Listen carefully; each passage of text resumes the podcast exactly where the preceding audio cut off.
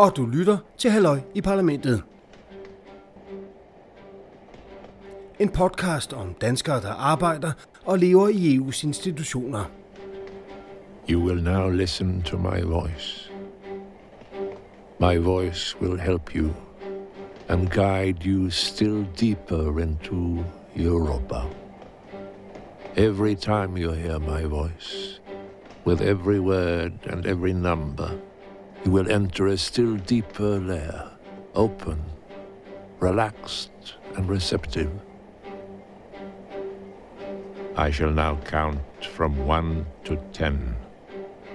On the count of ten, you will be in Europa.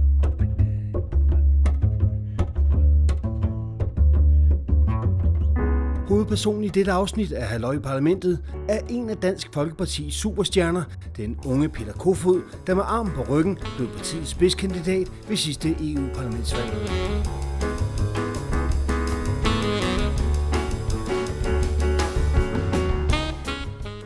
I er kommet ind i en ny gruppe. Ja. Nu hedder I Identitet og Demokrati. Prøv lige at fortælle mig, hvad I står for. Jamen, øh, gruppen sådan over, hvad hedder sådan noget, over store... Overordnet. Ja, overordnet, det var det ord, jeg ledte efter. Øh, overordnet grundlag, det er jo, at vi synes, at EU fylder for meget, og nationalstaterne fylder for lidt. Og så er vi jo et fælles øh, om at synes, at der er et, øh, et problem på udlænding- og migrationsområdet. Øh, og der skal gøres noget mere ved, ved den ydre beskyttelse af vores grænser. Så man kan sige, stram udlændingepolitik og også et fokus på, at EU har udviklet sig til noget, som vi jo egentlig ikke tror, at danskerne eller italienerne eller tyskerne øh, er sådan specielt begejstrede for. Så der ligger jo også et reformønske i, i den her gruppe, altså for at lave EU op, reducere det. Men, men Dansk Folkeparti har nogle gange også talt om at komme helt ud, ikke? Øh, det gør I ikke i den her gruppe. Jamen, det er ligesom, der er ligesom to sigtelinjer i det for os, fordi på den ene side, så holder vi selvfølgelig skarpt øje med, hvad Brexit er. Og det kan jo blive den yderste konsekvens, det er, hvis man ikke kan reformere det her system, og EU udvikler sig ind til en federation, altså så, øh, så er det nok bare ikke attraktivt at være med i. Der er jo også en anden mulighed, og det er, at vi faktisk vinder kampen om Europa. Det er, at, øh, at dem, der synes det, vi synes, at det sådan set er fint nok at kunne handle sammen, og det er fint nok at løse klima- og miljøproblemer, og det er fint nok, at vi kan sende unge mennesker på udveksling i andre lande. Mm, hvis de vinder, hvis vi vinder kampen om Europa, så er det sådan set meget attraktivt at være med i. Men det er bare ikke det, det ser ud til lige nu. Dette afsnit af Halløj i Parlamentet er optaget kort før coronakrisen indtraf men det er også optaget før partiformand Christian Thulesen Dals grundlovstale, hvor han proklamerede, at Dansk Folkeparti nu er decideret modstandere af EU. Så altså, da dette interview blev foretaget, var Dansk Folkeparti endnu blot stærkt kritiske over for EU. Så det skal høres i det lys. På en eller anden måde minder I jo lidt med øh, enhedslisten, som man talte med i går, fordi de har også bevæget sig lidt, altså fra at være altså arve modstander, der vil ud så hurtigt som muligt have folkeafstemning osv. Det har I jo også gjort. Hvad, hvad er der egentlig sket? Jamen, der er faktisk ikke sket noget med os. Altså, Dansk Folkeparti's EU-linje har faktisk altid været øh, den samme øh, siden, øh, siden Brexit-afstemningen. Så er jeg med på enhedslisten. De sagde lige efter, nu skal vi selv have en afstemning. Så fandt enhedslisten ud af, at det var noget bøvl. Så sagde enhedslisten, nej, nu skal vi i hvert fald ikke have nogen afstemning. Så øh, hvad enhedslisten egentlig mener, det er svært for mig at, at helt blive klog på. Og jeg betragter dem faktisk ikke som noget EU-skeptisk parti hernede. Altså de agerer som et socialistisk parti, så når man kan få socialisme igennem EU, så er EU en god ting. Når man ikke kan, så er EU en, en dårlig ting. Men øh, er I ikke også på den samme måde, hvis I kan få noget øh, stram udledning lovgivning igennem og få styrket EU's ydre grænser, så er I også... Øh, så synes jeg også, det er godt nok? Ja, de ydre grænser, fordi det er et fælles problem, men jeg synes jo selv, landene skal være... Øh, altså, landene må selv om, hvem de lukker ind i deres, i deres lande. Altså det er Folketinget, der må diktere, hvem vil vi have ind her, og så lever vi fint med, at tyskerne har andre regler. Så i høj grad, så når vi laver vores stemmelister og stemmer, så er det ikke bare altid spørgsmål om, hvad synes vi om det indholdsmæssige øh, af et forslag. Det er lige så meget spørgsmål om, synes vi EU skal bestemme det, eller synes vi nationalstaterne skal bestemme det. Så det er ligesom, altså det er jo en dobbelt akse i det. Hvad stemte du i går? Da, fordi der stemte vi jo, eller I stemte om Brexit. Øh, hvad, hvad stemte du? Jamen jeg stemte ja. Altså ja til den aftale, som britterne og og EU har forhandlet på plads. Det synes jeg er fint. Nu skal vi have en ende på, øh, på alt det her Brexit-rod. Det har kørt alt for længe, og jeg synes jo, at det klæder politikere at levere det, som, som flertal af britterne ønskede ved en folkeafstemning. Så jeg stemmer selvfølgelig klart for. Men har det fået jer til at være, altså, altså blive mere bange for sådan en hel udmeldelse, når, når man ser, hvor, hvor, hvor grimt det kan blive, og hvor altså, ja, farsagtigt det har været også at, at se øh, England udefra? Nej, for Brexit er jo ikke sket endnu. Altså det eneste, der er sket, det er, at de politikere i det britiske underhus, som der er et flertal af, der har anbefalet britterne at blive i EU, ja, de vil sjovt nok ikke hjælpe med at lave nogle Brexit-løsning da britterne sagde, at vi vil gerne ud. Altså britterne var væsentligt mere EU-skeptiske end de politikere, de har valgt. Øhm, og det synes jeg jo ikke andre skal, skal bøde for, men Brexit er jo reelt ikke sket endnu. Så det vi har set, det har bare været politisk kaos. Og det er jeg med på, at det kan skræmme nogen, når man kigger på, hvad der foregår i det britiske underhus. Det er ikke særlig køns. Men det forandrer jo ikke grundlæggende mit synspunkt. Men det er rigtigt. Altså enhver diskussion om udmeldelse i Danmark er jo lagt på is på kort og måske også mellemlang sigt på grund af Brexit.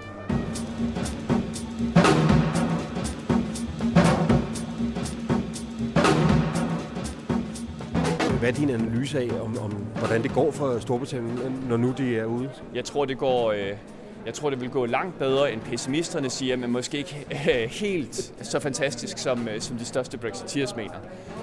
Så spørgsmålet er bare, når vi kommer på den anden side, så står London nok stadigvæk. Og øh, så tager vi stadigvæk, øh, danskerne vil stadigvæk tage på ferie i øh, Storbritannien. Og forhåbentlig så vil der komme en løsning, så vi stadigvæk kan handle med dem. Og folk, der gerne vil studere og bo i hinandens lande, eller finder kærester på tværs af landegrænserne, de kan nok også få lov til det. Så i virkeligheden så, øh, så er jeg ikke så bekymret. Nu har vi hørt, hvor frygteligt det hele er. Og jeg må godt nok sige, at det skal være meget, meget forfærdeligt, Brexit. Altså det skal virkelig være slemt, hvis det kommer til at leve op til alt det, som, øh, som politikere og journalister og kommentatorer og erhvervsbosser og fagforeninger og alt muligt andet har, øh, har talt om de sidste år. Det er jo ja-sidens, altså den pro-europæiske sides evindelige problem, det er, men det er, at man simpelthen altid maler fanden på væggen, og man truer befolkningen. Altså i Danmark kender vi det også fra bare tage retsforbeholdsafstemningen. Hvis Danmark holdt fast i sit retsforbehold, så ville det blive de pædofiles paradis. Det skete jo altså ikke. Eller vi vil gå for hus og hjem, hvis vi ikke ville være med til partout at afskaffe den danske krone. Altså, og, og sådan er det. Der er ikke, øh, der er ikke rigtig forandret noget. Og nu, nu, gør, nu gør alle ja-sigerne det en gang til med Brexit. Altså, de fortæller, hvor forfærdeligt det hele det bliver. Og må ikke, må ikke det nok skal gå ganske udmærket, når vi først kommer igennem. Jeg er med på, at det giver lidt tumult. Men de virker jo reelt bekymrede, de folk, der, der altså, er kede af, at, at Storbritannien ryger ud. De er bange for, hvad det skal ende med. Ja, ja. Altså, øh, der, var, der var også nogen, der græd i, i parlamentssalen i går, og det synes jeg, at de skal have lov til helt fint. Men altså, tag det nu lige roligt. Det er jo ikke, det er ikke verdens undergang, det her.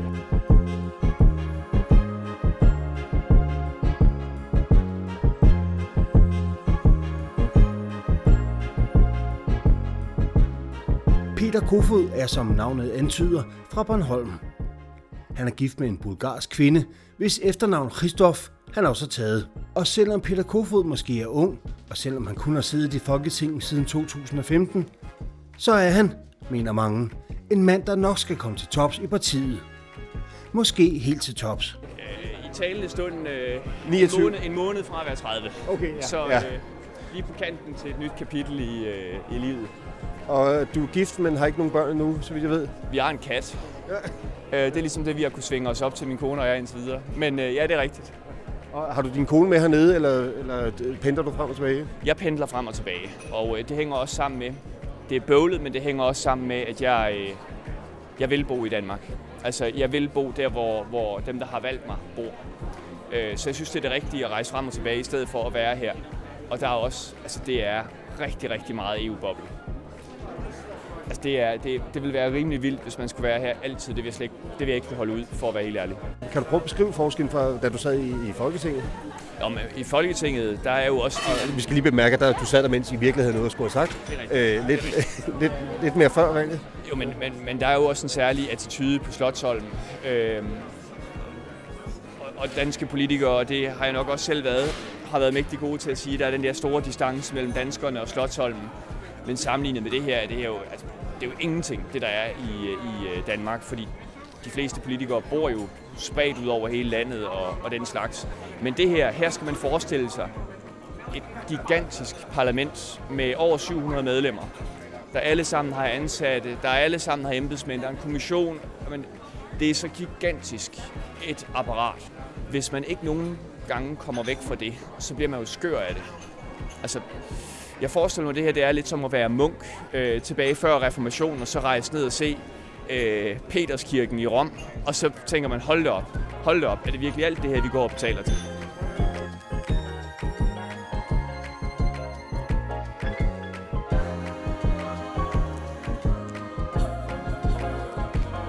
Jeg er jo hjemme stort set hver weekend, og altså nogle dage om ugen. Det svinger lidt, det er alt efter, hvad jeg skal. Der kan godt være noget, der gør, at, at man også er nødt til at rejse meget i øh, nogle perioder. Sådan en periode er egentlig lige i øjeblikket. Jeg ved ikke, hvorfor jeg blev lidt overrasket over at læse, at du var folkeskolelærer. Men det er måske en partitilhold, der gør, at der, det er bare ikke et parti med så mange folkeskolelærer. Det tror jeg, du har ret i. Og det er egentlig en skam. Øhm, Det, det er mere, altså SF, der, der er det okay, og Socialdemokratiet, der, der er der mange af dem, ikke? Men, Jo, jo, jo, jo. Øh, men, men de findes jo også i Dansk Folkeparti, og de er jo også, øh, der, der har jo også været andre i folketingsgruppen, der har haft den baggrund. Øh, det, det er sådan set en, en fin uddannelse. Det er jo, jeg har svært ved at forestille mig noget, der kan sådan være meget mere meningsfuldt, end at tage så godt af, at den, den næste generation kommer godt i, i gang med tilværelsen. så hvor, hvorfor blev du så ikke ved med det? Jamen, fordi jeg synes jo, der er nogle brændende platforme der, hvor, hvor Danmark befinder sig. Jeg tror egentlig bare, at jeg var øh, sådan meget ung og idealistisk og tænkte, at det kunne være, det kunne være rigtig spændende at beskæftige sig med. Det vil, det vil give sådan en personlig mening. Og så endte jeg jo i den situation, at jeg først blev valgt i Folketinget og siden i, i Europaparlamentet, så jeg har ikke haft tid til at gøre så meget ved det. Men skal du hjem og være folkeskolelærer igen på et eller andet tidspunkt? Ja, det, det, det tror jeg da egentlig vil være meget oplagt på et tidspunkt. Lad os lige bestille, så kan vi, øh, hvis det kan lade sig gøre. Peter Kofod er meget gode venner med den anden DF'er, Anders Vistesen, der sad i parlamentet før Kofod. Anders Vistesen kom ikke ind ved valget. Peter Kofod var spidskandidat, og de fire mandater Dansk Folkeparti havde før valget, blev reduceret til kun et enkelt. Hvis vi skal være helt ærlige, så var det jo måske heller ikke din, øh, det var måske ikke din store drøm at komme herned lige nu. Du kunne du godt have ventet lidt på. Ja, det har jeg da ikke tænkt mig at benægte. Det er da rigtigt. Altså, øh, det var ikke lige, noget, det var ikke lige en tanke, jeg selv... øh, Den startede ikke lige i mit hoved. Det er ikke sådan, man, man, man kan sige det. Øh, så øh, ja, sådan er det jo. Altså, livet tager mange overraskende sving gang imellem, og, og jeg er så lige svinget ned forbi her. Og det er jo fint. Altså, det er jo udmærket også. Men man, man kan også få et spot til skade ved at sige, at øh, så har du trods alt regnet med, at der er din gode kammerchuk, Anders. Vistesen, skulle hygge hernede, måske få en lille øl om eftermiddagen. øh, det blev der så heller ikke noget af. Nej, altså vi fik jo et, et dårligere valg, end, øh, end øh, vi, vi selv havde regnet med. Det kan da lige så godt være altså, helt ærligt. Det, det var jo det, der skete. Vi fik jo bare en ordentlig, øh, en ordentlig øh, øretæve. Jeg havde jo håbet, at vi fik to mand hernede, fordi det havde gjort meget nemmere, og det er jo rigtigt, altså sådan på det sociale plan havde det jo også været rart med en, der ligesom både er en, er en rigtig, rigtig god ven, men også kunne løfte en ind i, øh, ind i det politiske arbejde. Øhm, Ja, det tænker jeg også. Det må godt nok være svært at komme herned, og så... Øh, altså, selvfølgelig har du nogle assistenter osv., men du, du kender reelt ikke måden, man fører politik på. Øh, de, de andre havde trods alt noget erfaring. Øh, altså, ved, kender teknikken og så videre, som er jo en anden end det parlament, du sad i før. Ja, jeg har skulle lære ting rigtig, rigtig hurtigt. Der har været en stejl læringskurve, men jeg vil så også sige, at jeg har nogle fantastiske ansatte, øh, som har været rigtig gode til at, at bevæge mig ind i det her, fortælle, hvordan ting foregår og den slags. Og så har det jo været et mega hårdt første halvår.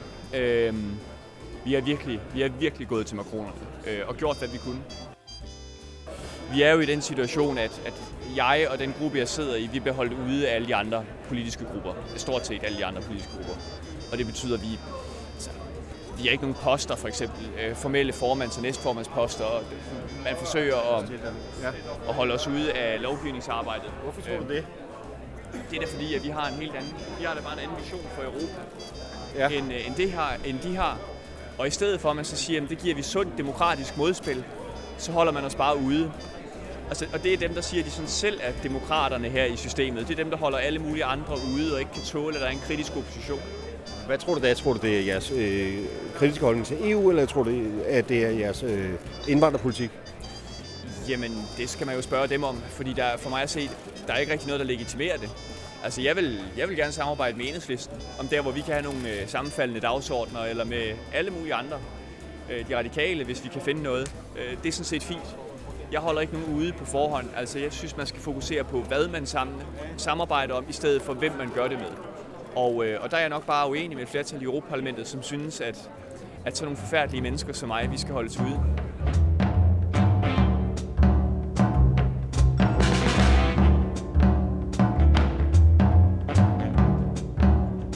jeg får ikke de der lovgivningsopgaver. Jeg kan ikke, øh, jeg kan ikke blive rapportør på, øh, eller have, have en fil her i øh, parlamentet øh, til nogle af de her ting. Så jeg kan sådan set ikke gøre det, som øh, det kan være, Jørgen Dorman har gjort i nogle situationer. Det kan jeg ikke få lov til, fordi der er et flertal, der afholder mig fra øh, at gøre det. Men hvorfor kunne han så? Han var, altså, Ja, det er jo et godt spørgsmål, øh, hvorfor han kunne det. Måske har det været noget med gruppetilhørsforhold, det var nok måske en anden situation dengang. Der kan være nogle andre hensyn, men, øh, men jeg kan ikke. Jeg kan ikke få men du vil gerne? Ja. Ja, ja. Altså, havde jeg fået det, fået muligheden, så havde vi slået til lige på stedet. Så øh, meget gerne. Peter Kofod synes ikke rigtigt, at han kommer til fadet i EU-parlamentet. De andre holder hans slags ude, siger han. Det kunne man måske forestille sig var noget, han havde vendet sig til, siden han som 15-årig besluttede sig for at melde sig ind i Dansk Folkeparti. Ja, og nogen ser stadigvæk ned på os jo, men, men sagen er jo bare, at jeg meldte mig jo ind i det parti, som jeg synes stod for det rigtige. Altså, jeg kunne godt lide, det var tilbage i valget i, i 2005. Og øh, det, der måske for mange er mainstream i dag, der, der er der altså rigtig mange, der glemmer, at tilbage i 2005, der stod Pia Kærsgaard altså alene med de her synspunkter. Altså, der var hun bare omgivet af, af fjender, synes jeg, langt hen ad vejen, øh, og blev til nød tolereret af, af de borgerlige. Og så tænkte jeg, så skal der være nogen derude, der viser de der DF, og der er noget opbakning ude i befolkningen. Og det gjorde jeg så ved at, at melde mig ind. Og så blev jeg egentlig sådan bare virvlet lidt ind i det øh, undervejs, og, men det jeg gerne vil høre, det er Ja. lidt om, hvad, hvad for nogle konsekvenser det har for et ungdomsliv, at man er politisk aktiv i et parti ude på en yderfløj. Jeg synes jo ikke, at det er yderfløjen, men øh, øh, det, det synes jeg jo ikke. Men jeg ved ikke, jeg har nok haft en, en relativt normal ungdom ved at skyde på, men det er klart, jeg har jo taget stilling til noget og også stået på mål for noget, som, som jeg da tror, der er mange unge mennesker, som, øh, som ikke vil kunne stå på mål for, øh, eller ikke vil ture, vil jeg snart sige, at stå på mål for rundt omkring på skoler og uddannelsesinstitutioner. Og, øh, og sådan er det jo. Øh, jeg kan ærge mig lidt over, at, at jeg ofte har indtryk af, at den tolerance og frihed, øh, der bliver talt meget om på uddannelsesinstitutionerne, at den reelt ikke måske findes, når det kommer til eksempelvis at støtte et parti som Dansk Folkeparti. Og det kan undre mig, fordi man har jo behov for netop at have en meget stor kreativitet og fri tankegang de steder for at kunne udvikle nye idéer og tanker og forme, øh, forme samfundet. Så det er meget usundt, hvis det er blevet sådan. Er det noget, du selv oplevede, da du gik på professionshøjskolen og skulle blive folkeskolelærer? Nej, altså jeg har egentlig jo, kan jeg sige, aldrig rigtig oplevet noget, der skulle være sådan meget ubehageligt. Øhm, Jeg synes, jeg har oplevet meget stor nysgerrighed for folk, de har behov for at forstå, hvordan og hvorledes og hvorfor. Og det er rimeligt, fordi nysgerrighed, det er en god ting. Så det har jeg ikke noget imod. Jeg har ikke noget imod, at folk de, øh, de spørger. Ja, der har da sikkert været en masse talen bag om ryggen. Øh, men det er jeg sådan set ligeglad med. Altså, øh, hvis folk har et behov for det, så ser jeg det behov som småligt, og det vil jeg ikke have noget at gøre med.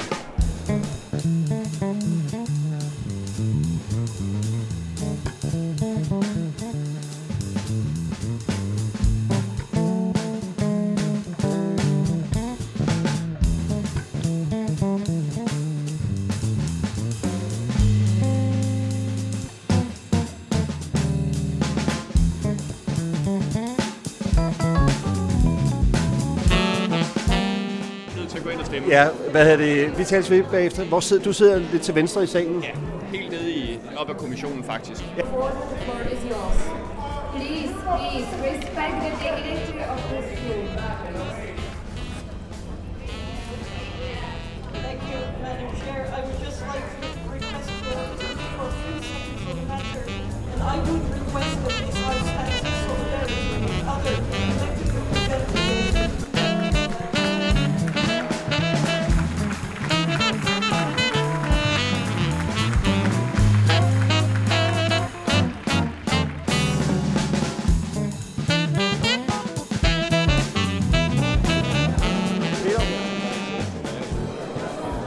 Hvad, gik balladen ud på?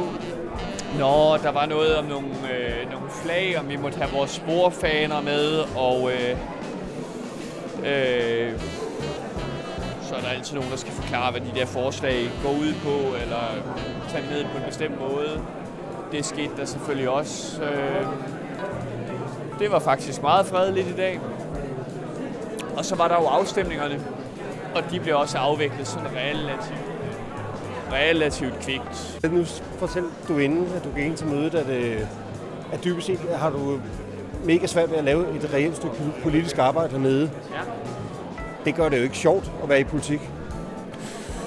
Jo, fordi jeg er jo opposition her. Altså, hvis man øh, vil have et andet EU end det, man har, så er, det, så er det den linje, jeg står for, der er muligheden. Så er det mig bekendt den eneste sådan etablerede oppositionslinje, der er her i huset.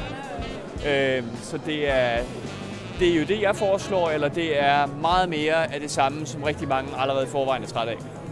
Men, men det må være altså, lidt kedeligt og lidt trist og lidt glædesslukende og, og ikke kunne lave et rent stykke politisk arbejde. Altså, la- Og det gør jo også, altså... Øh, politik er jo mange ting. Politik er jo ikke kun at sidde og grave i, øh, i øh, lovforslag om, hvordan en, en mobiloplader skal se ud, som jeg kan forstå er en meget høj prioritet for adskillige danskere i det her hus. Det, det forstår man jo ikke. Øh, men men politi, politisk arbejde er jo rigtig mange forskellige ting. Øh, I virkeligheden så er der nok ikke én opskrift på, hvordan man, man er en god politiker. Det, det kan være meget forskellige ting. Men helt ærligt, øh, du gider ikke at sidde to perioder hernede og arbejde på den her måde. Jeg forholder mig egentlig ikke så meget til fremtiden. Altså øh, for et år siden, der, øh, der øh, vidste jeg ikke, at, at øh, det var det her, vi, vi kom til at gøre, stille op på den her måde. Så øh, altså bare et år, der kan ske meget i politik, det synes jeg jo selv, jeg er beviset på. Dette afsnit af Halløj Parlamentet er som sagt optaget før coronakrisen. Altså før at Dansk Folkeparti her i sommeren 2020 står i sin værste krise nogensinde. En flok af Dansk Folkepartis byrådsmedlemmer har forladt partiet, og en række andre navgivende byrådsmedlemmer kritiserer ledelsen for ikke at være markant nok. En kritik, der måske nok er noget af forklaring på, at Morten Messerschmidt nu er blevet partiets nye næstformand.